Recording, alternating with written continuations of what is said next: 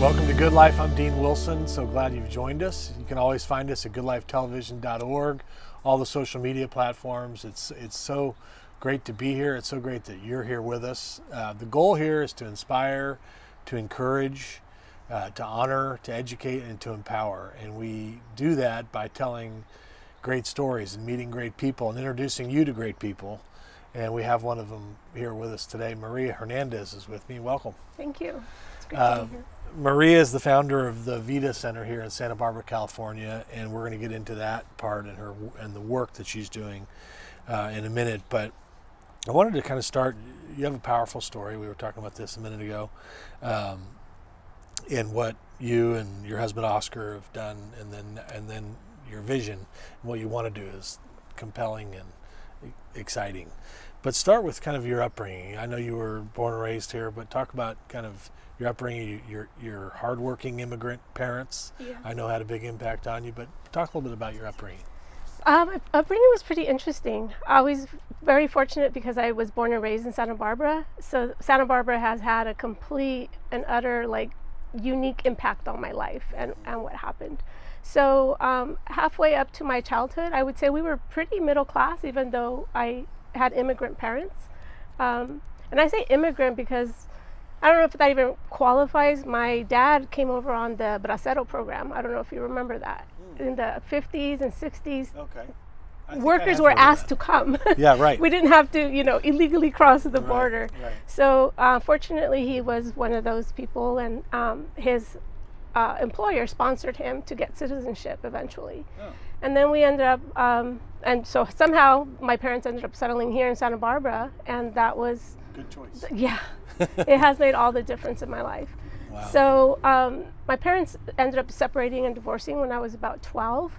And we went from being um, lower middle class, probably, to um, being on social services with my mom.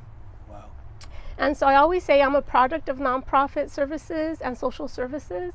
And that really had an impact on the decision to become a social worker, a professional social worker. Right. And um, that's what I did at 17. I decided I was going to be a professional social worker. And I also decided at 17, um, I'm one of nine children. Wow. Yeah. So I also decided that I wasn't going to become a parent until I could give a child what they deserved, which was everything I felt I had lacked in my own childhood, you know time, nurturance, love, attention. And uh, I met my husband very sort of like coincidentally, and we were dating for three years. And as we started getting serious, I was going to move to LA to finish school out there. And I told him, I said, you know, um, if this becomes a little more serious, I just want you to know that whoever I marry has to be okay with the fact that I may never have a child, or if I do, I also want to adopt. Because I wasn't sure that I wanted to bring more children. My mom had done her part with nine kids. Yeah. Yeah. she had the numbers. So I was, and then I had. Um, I'm telling Santa Barbara has been so unique, and it's interesting because in high school, the idea of adopting that's where it came in. And I had a girlfriend, Suzanne. She's so amazing. She um, he was probably a vegan before it was even coined, at least you know, popular language and culture. Uh, she rode her bike everywhere, and we talked about adopting in high school Really? and not contributing to the world pop, you know, over the popul- overpopulation of the world. And so um, it was interesting. I had a very unique upbringing here in Santa Barbara. I was um, a soccer player, so I really got to enjoy my high school time. I'm a Don. You're done. Go dogs. you know, it's interesting because I remember uh, also um, growing up in Santa Barbara was very unique in that when I when my dad was still with us, he's he was a gardener. Probably would have been called the landscaper nowadays, but he was a gardener in the Montecito estates. And so I would work with him on the weekends oh, really? and I got to see the wealth that existed Right. in this world. Literally, I mean, estates that you had to get on the little carts to go to like the, you know, guest house, Right. like a mile away. Right. it was amazing. So all of that sort of like percolated in my in my mind. I didn't realize it at the time. I wanted to give back. I knew that because as having received what I received as a young adolescent through my mom when she was, you know, struggling to raise the last of her four kids. Um, and then also that that idea of wealth and business always sort of because my dad had his own business, his gardening business. So it just kind of created this very unique. I think now I look back on it, I you know I, I can in retrospect in hindsight I can see how it all kind of came together. But I've always been interested in, in building a business and wealth, and serving hum- humanity. Yeah. And so yeah, um, that's kind of where I'm at. And you, you did obtain your master's degree in social work from UCLA in 1997 and became a licensed clinical social worker in 2009. So this is something you always knew you wanted to do. I mean, that was clear, which is rare for somebody that young to yeah. have that. But it's because of what happened to you, right? It's because of what happened, and some, you know, um, synchronicity, I guess, or coincidence. I, I had good grades in high school, but you know, I was, uh, even though my brother had gone to college, we were. I mean, college wasn't spoken about, and so, and I hung out with all the, you know, Montecito, a lot of Montecito kids, and they all went off to college, and I, I don't remember even like applying to college yeah, it was really interesting. And coincidentally or synchronistically, my brother, who lives in Dallas, we were just talking about Dallas, um, he was already over at Carleton College in Minnesota. He was pre med. And he came home one summer, and I had just graduated from the high school, and he's like, What are you to do? What, what are you doing? I'm like, I don't know. Well, like, what are you doing with your life? And I'm like, I don't know. and he's like, You got to go to school. You, you, you're going to be a doctor. You should be a doctor like me and just sign up for City College and, and be a pre med student. That's all you got to tell him. You're a pre med. Okay, so I was a pre med student for um, my first semester at City College. Wow. And then I, I like sharing this story because it's funny how things work out. But I went into the Career Center one day, just synchronistically, randomly. And I took, I, they did an assessment on like what your career interest might be. And I took, answered all the questions, and it actually said that I would uh, social services, hum- human services, I think was the field, the helping profession was what I was geared towards because of my answers. And I saw a video on social workers, the whole gamut of social workers, you know, schools, children and families, uh, counselors, there, everything. And they all said the same thing you have to get your master's in social work to make a living in this field. And so I was like, that's it. I know what I want to do. And I remember um, my brother checked in with me a few months later, maybe the second semester I was at City College, and he was so disappointed that I was going to be a social worker and not a doctor. he said, Don't do it. Don't do it. Whatever you do, don't do it. You can help people by being a doctor. You're going to be 40, you have gray hair, addicted to coffee and cigarettes, and burnt out. You don't want to be a social worker. You can help people by being a doctor. and I was like, no, I'm going to, this is what I want to do. And so I ended up going into social work. But Isn't that amazing how you know your experience, your because of the situation you were in after the divorce and kind of having kind of a more challenging environment where mm-hmm. you relied on those nonprofits, those services. Yeah. That had a major, Major impact. imprint, you know, in what you want to do, which is incredible yeah. and good. Yes. Yeah. I mean, it's not great that you were in that position, but it's and look what it's led to. Yeah, I, I don't regret even even going into social work. It's it's been a challenge, especially when you have that. Like for me, I mentioned I have that wanting to build a business, and social entrepreneurship is like one of my big passions. And so it's always like eh, barely, you know, sort of surviving with the social work salary and degree. Right. Um, but to this day, I, I wouldn't change it for the world. Would so not great. change it for the world. Let's talk a little bit about the work you're doing in, in this, the Vita Center that you founded. You're launching. It's difficult during the a pandemic to launch anything or do much, but you've continued on. Um, but I want to get into a little bit of your story, but in because I think this is so perfect for today. The, the environments that we're in, it just seems like this is more needed than ever before. Um, but but maybe we could back up one step. And, and before we came on, you were you, we were talking about Greg Boyle. hmm So Greg Boyle, for those of you who don't know, he's the founder, is the founder of Homeboy Industries in Los Angeles. They do unbelievable work, and he's become a national hero in many respects in this regard. He came on Good Life, and you saw that episode, but you were talking about him. What is it about him and them that inspires you? Uh, I think it went, goes back to the, you know growing up at 12. I mean, my parents were separated. Here we had my dad had owned homes in Santa Barbara, and then next thing we know, we're on public housing. You know, because um, he sold his home and went and bought some property in Mexico, and pretty much, you know, abandoned his family. Yeah. So I decided, like I said, to go into the social work profession because I really wanted to help and give back. Because I realized that I would not have gotten to where I had gotten without the help of nonprofits and social services. And I went into my master's in social work thinking that um, social workers were uh, like social advocates. And we are. But the program that I got into at the time, and I think it was just, um, it didn't matter which program I went. I, I got my master's at UCLA. But if I had gone to USC, it would have been the same thing or any other program. But um, there was really a focus to um, training social workers to be clinical social workers, to go into more like the counseling and therapy. Um, if you chose a micro path, meaning one on one.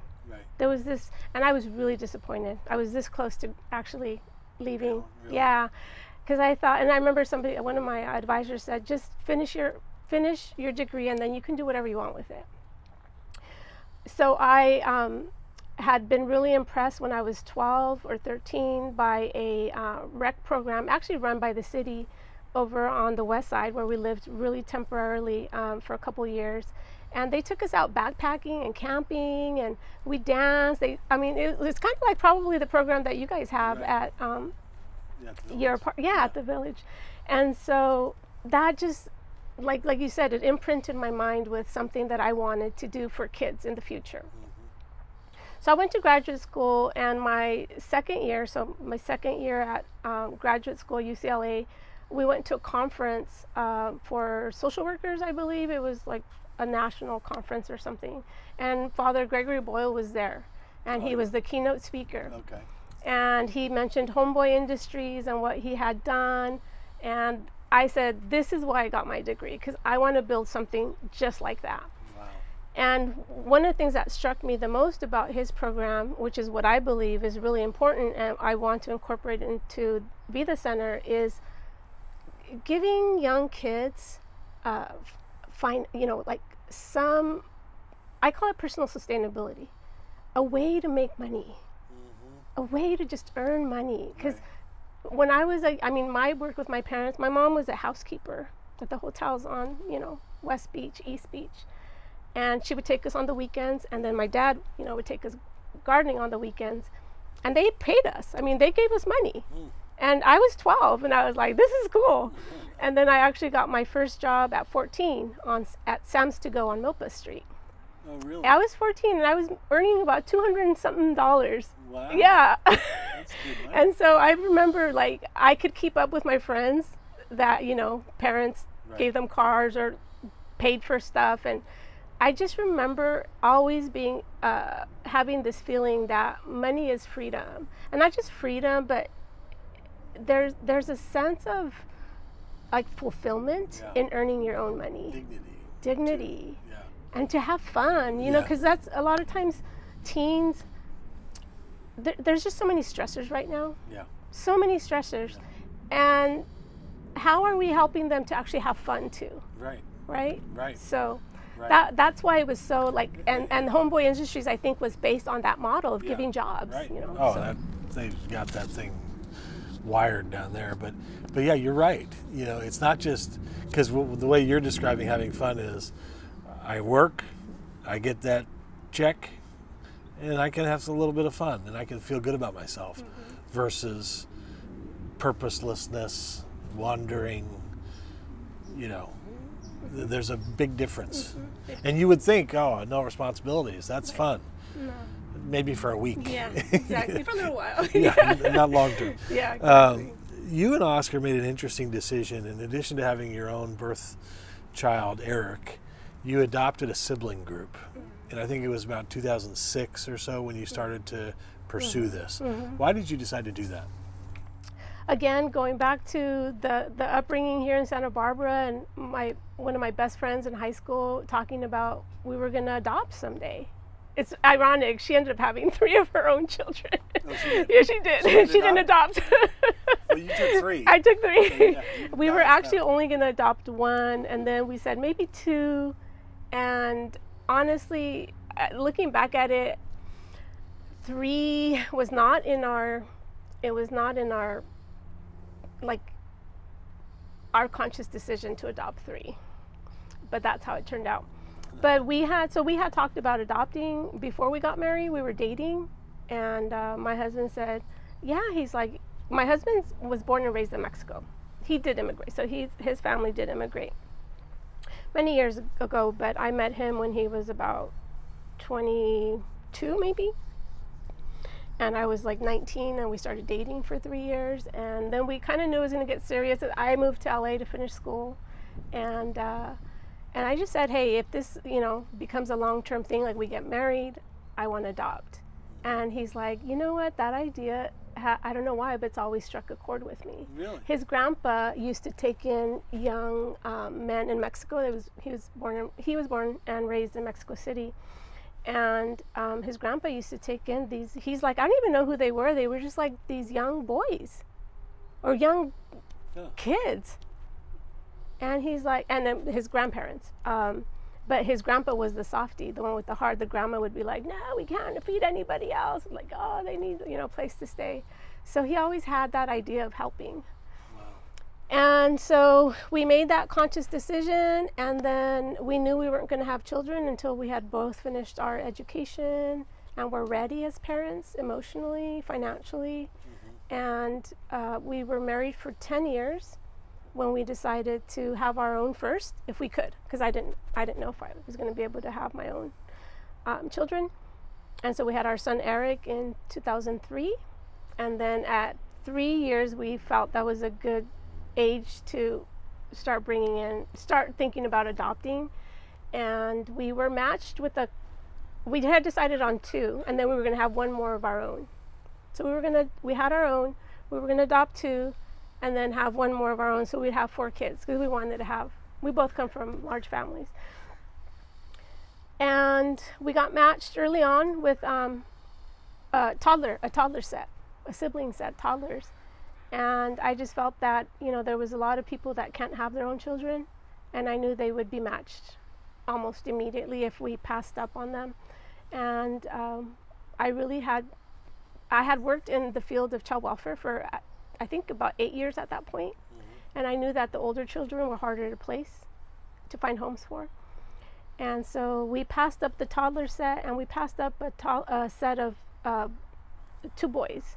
Um, they were just really far. Like I think they were like in Riverside, and, and just being able to visit consistently was going to be hard. You know, when you when you're matched, you you start visiting, and you know we lived on the West LA, so by the time we got, it was just to almost be impossible to to really um, visit. Yeah. And then our social worker um, from the adoption agency sent us a picture um, of these three sibling, a sibling set of three, Andrew, uh, Marco, and Brenda. And Andrew was in the middle. and all I saw was my son Eric's face in that face. Really? And I was like, oh, this, I just was, I couldn't see nothing but his face. Wow. There was just a huge resemblance. And I asked my family, like, yeah, yeah, you're right. It's like, wow, it's so weird. And we had no desire for three. We, we had not wanted three. And she's like, I know you guys don't want three, but I thought I'd send you these kids. And, you know, they're, they're kind of like what you want because you've wanted, you've said you want older, harder to place. Um, and they don't have any of the issues that, I mean, I'll be real honest. I, there was a whole list of things you say you don't want, like history of mental illness, history of drug use. I checked those off. I mean, my heart's not that big. People say, "Oh, your heart's so big." I'm like, "Well, I checked. I did checked off all those things I didn't want." And she said, "They're, you know, they've had a steady placement. It's just they just need a home." And we ended up with going Wow. with that. hmm So you so you take in Andrew, Brenda, and Marco, and then so you guys went through a tragedy, and there's I mean, and I know this is probably still very difficult, so I'm, I want to be real sensitive, but I but, but you went through uh, something that every it's like a nightmare for every parent uh, to lose a child, and so you lost Andrew. So I wanted to give you a minute just to kind of reflect. Tell us a little bit about who he was and his kind of special place in your heart, and then I want to get kind of get to this work and how this has been born out of tragedy in, in a sense. Yeah. But talk about Andrew for just a minute. So Andrew, um, so he was the youngest of the three. So it was Andrew, Marco, and Marco and Andrew are only a year apart. They're both Oh. born in July. They're two years, a year and two days apart. And then Brenda is older. They actually were um, three of five. There was they had two older siblings still in foster care, hmm Orange County. But Andrew, so Andrew, when we uh, decided that we wanted to move forward with adopting them and having them come into our home, join our home through adoption, Andrew had just turned six. So when we met him, he was five, but and then when he they finally moved in, he had just turned six. And Andrew, um, just a very very special kid, very special. Um, all of, all of my kids, um, but particularly the ones that we adopted, they all have this very gentle, um, like noble soul. All of them. But Andrew's was like just so apparent, like from day one. He he was just at six. He was like the most considerate little kid ever. Wow. He was, and he had, um, unfortunately, he had a lot of. Um, he had like a, a, a language development, language uh, developmental disabilities, like language, speech. He, um, were in the foster home where he had been. They had nicknamed him. It was so sad. They had nicknamed him um, Mudo, which means mute in Spanish. Mudo, hmm mudo. He could speak, but he would um, uh, like stutter in a way.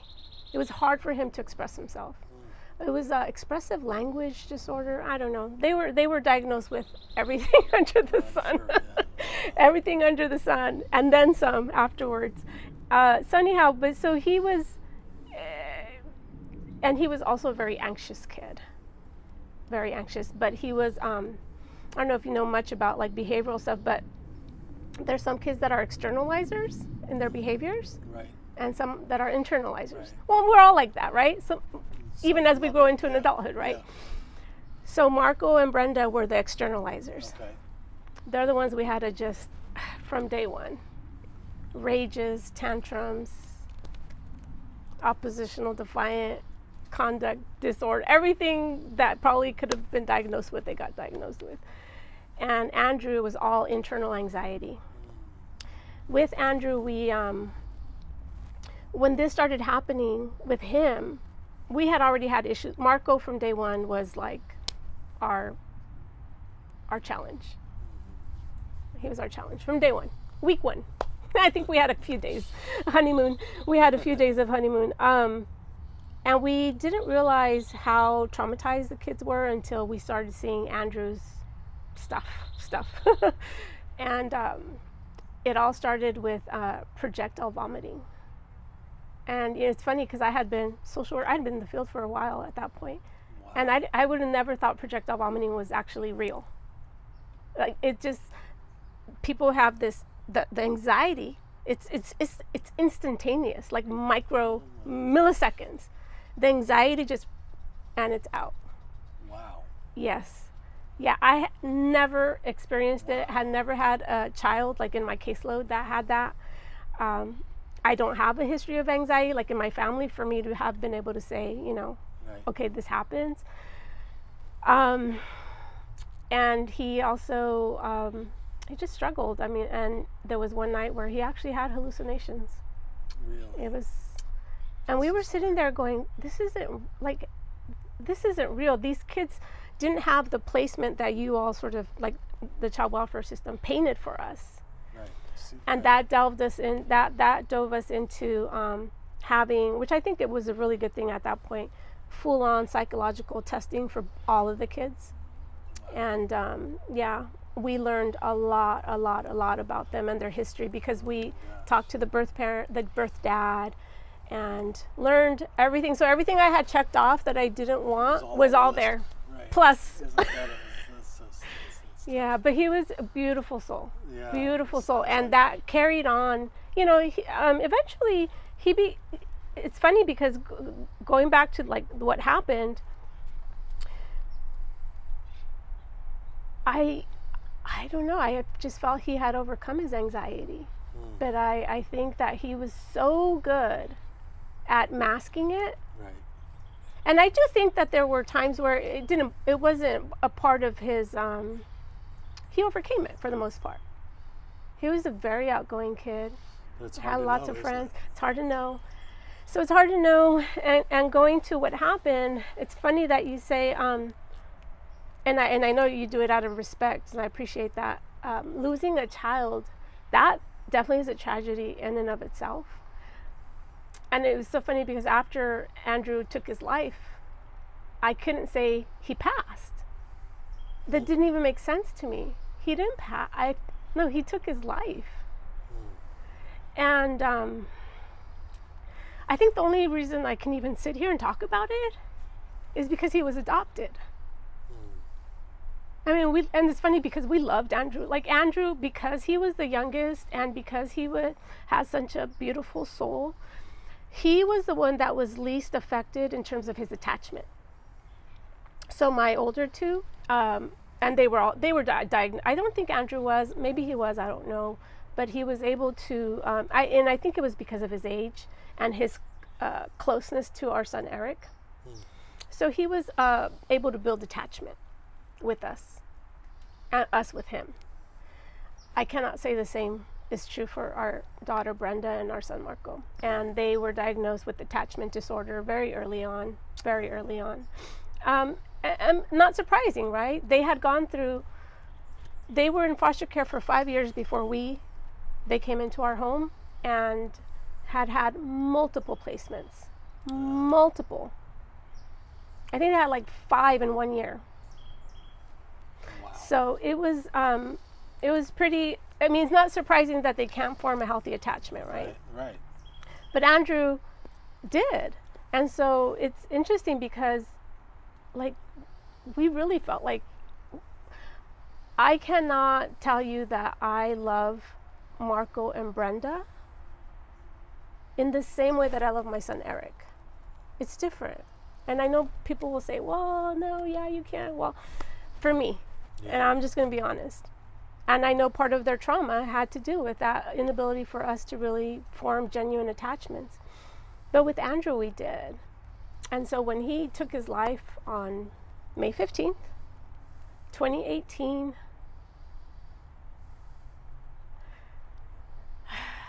uh, I almost feel like it's a tragedy upon a tragedy. Right.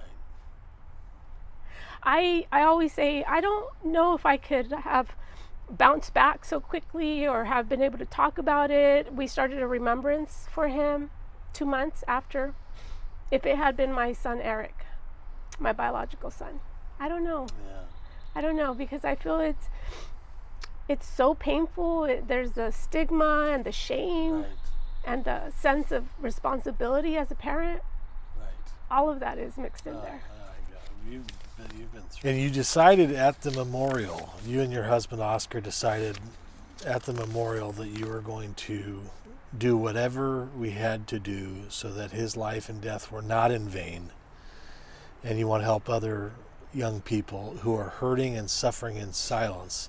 And that's the purpose of the Vita Center. So we only have a couple minutes left, but I, I I wanted to say, I mean, this Vita Center if you want to get involved, we'd encourage you to. Um, you're taking young people ages 16 to 20 who are suffering in silence, like Andrew. Maybe you don't see anything, but there's stuff going on inside. You're trying to help reach them. Is Right. that right? Yeah, they're the kids that like kids like Andrew. You know, they're they don't come. Well, he did come from a disadvantaged background, but you know, um, a lot of kids, like my, when I was uh, 12 and I came from, you know, public housing, I was obviously kind of at risk or disadvantaged. So I was identified. And I think there's a lot of young men, especially, Right. like him. He's not failing school. He's not a delinquent. He's not, you know, he's just. Right. And so I think those kids, a lot of those kids kind of just get, they fall between the cracks. Like Right. no one's really paying attention to them. And then they're not the super smart kids that are college bound and, you know, got programs for them. There's just, I think there's a whole, especially young boys. Yeah. Really. They're trying their best to put up the front of strength and I'm okay, but but when you find out what's going on, then Mm-hmm. it's not okay. So that is a noble mission. Yeah, yeah, thank you. So we definitely wish you well with that. Um, it's, it's the Vita Center, It's Vida Center. mhm. and, and is there a website yet, or is that Yes, it- mm-hmm. what is- what is- VidaCenter.org. Vida Center, so V I D A Center.org. Maria Hernandez, um, thank you for what Yeah, you're doing, and you. God bless you guys. Thank you. And, This is uh, great. yeah, we we look forward to. I know it's the Turner Foundation. We look forward to partnering with you however we can to see you reach more of these kids. Because today, I mean, even like this pandemic, suicide rates are up ninety percent. I mean, it's tragic what's mm-hmm. happening today. I mean, mm-hmm. right? So the timing of this work is mm-hmm. so important. So bless you guys. Thank you. Thanks for coming. Thank you. It's a pleasure to be here. We'll see you next time.